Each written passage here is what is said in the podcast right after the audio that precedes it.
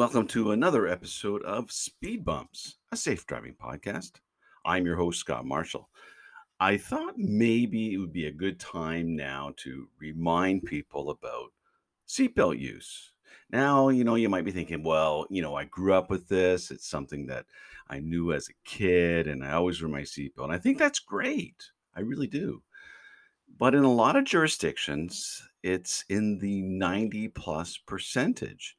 And you might be thinking that's pretty good. But when you multiply it by the millions of people, there are hundreds of thousands of people that don't wear their seatbelt. Now, why is that? Yes, it's the law to wear your seatbelt in many jurisdictions. Why not all of them? Why do we need a law to tell us to keep us secure? If you went on a roller coaster, you look for safety features.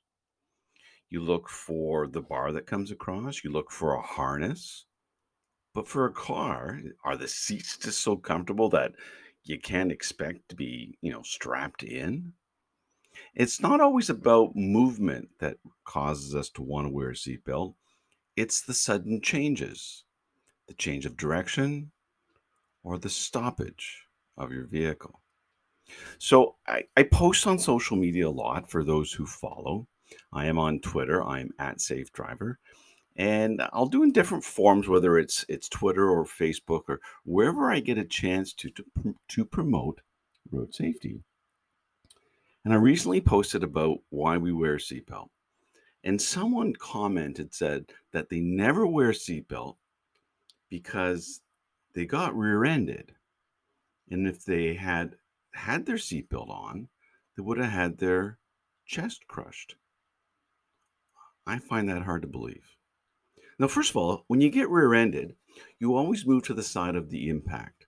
So you get pushed back into your seat because inertia wants to keep you where your body was. What does that do? That causes you to bounce off your seat and to go forward.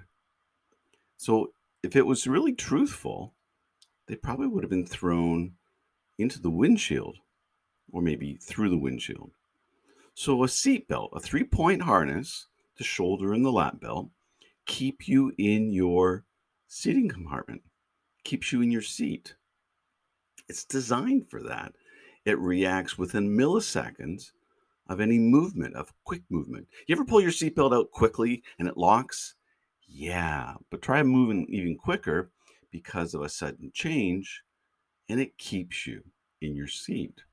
Now, airbags also help. And if you look on the steering wheel and on the dash, it says SRS and it's supplementary restraint system. Supplementary, as in an addition to. So you can't rely just on your airbags to protect you. You need your primary source of protection, which is your seatbelt. So we do need our seatbelts on, and we do need to wear them correctly. We need to put make sure they go over your shoulder we need the bone and the muscle to help us for this to protect us. I've seen people put it under their arm. Now think about it. Your ribs are smaller, more fragile.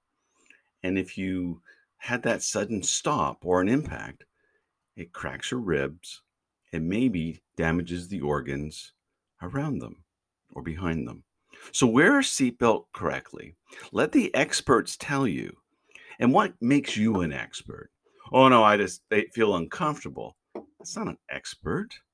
You get used to it. And there actually are devices that you can use to adjust the tension so it doesn't dig into your neck. A lot of vehicles also have adjustable portions where the uh, the shoulder strap comes out of on your B pillar on your vehicle.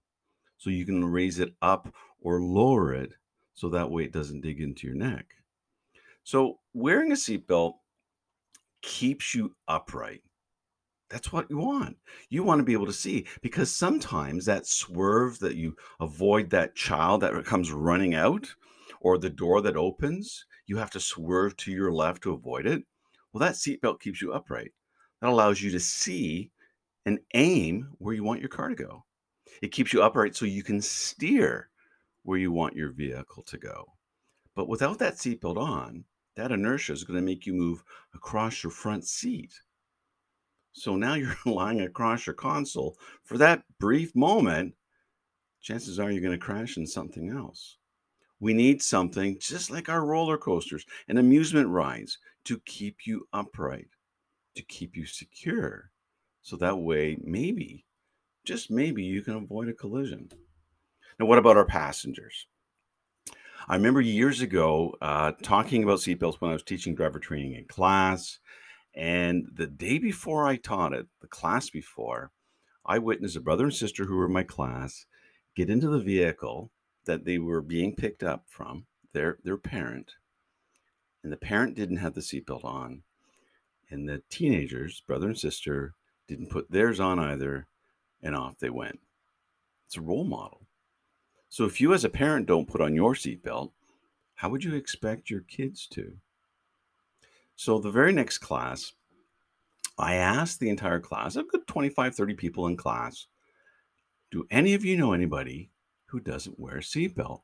And I kind of kept an eye on the brother sister, and hands went up, a lot of hands. So then I started using the teaching technique of the other people, the peers. And I asked, What's your feeling about that? it was fantastic. People said, Well, it's risky, it's dangerous. Why is that?